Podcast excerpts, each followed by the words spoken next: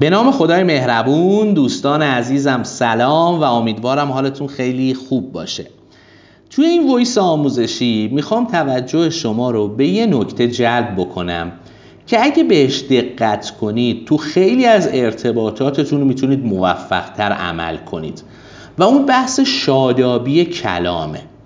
ببینید وقتی ما میگیم شادابی کلام منظور این نیست که بیایم الزامن حرفهای شاد یا خندهدار بزنیم. شادابی کلام یعنی ساده حرف زدن یعنی پیچیده ترین مسائل رو هم با زبان ساده مطرح کردن یعنی عمومی حرف زدن و اینکه بتونیم دستور زبان رو یعنی جای فعل و فاعل و اینها رو تا حد ممکن رعایت بکنیم. یه باور غلط وجود داره متاسفانه در بین اکثر آدم ها و فکر می‌کنن که اگر خیلی قلمبه سلمبه صحبت بکنند خیلی پیچیده صحبت بکنند نشون میدن که با کلاس دارن نشون میدن که سطح سوادشون بالاتره. در حالی که اصلا این چنین نیست. شما برید بهترین سخنرانان دنیا رو نگاه کنید. بهترین کارآفرینان دنیا رو نگاه کنید.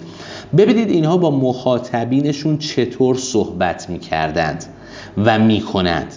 شادابی کلام یعنی که اگر من بخوام یه موضوع خیلی سخت رو توضیح بدم هم بتونم راحت حرف بزنم بتونم از مثال استفاده بکنم بتونم خیلی عمومی صحبت بکنم که طرف مقابلم کاملا متوجه شه. و اینو بدونید اتفاقا آدم هایی که از لحاظ اعتبار اجتماعی سطح بالاتری دارند از لحاظ سواد و معلومات اطلاعات بیشتری دارند کاملا در کلام شما متوجه موضوع میشن.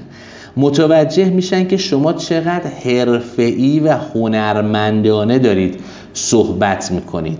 وقتی ساده حرف می‌زنید. پس به این نکته خیلی خوب دقت بکنید. یه وقتایی فیلم که می‌بینید توی تلویزیون به خودتون بگید که خب الان این هنر پیشه این عبارت رو به کار برد. خب من فهمیدم اما اگه من جاش بودم چه واژه‌ای رو می‌تونستم جایگزین کنم که مخاطب بیشتر و ملموستر متوجه شه؟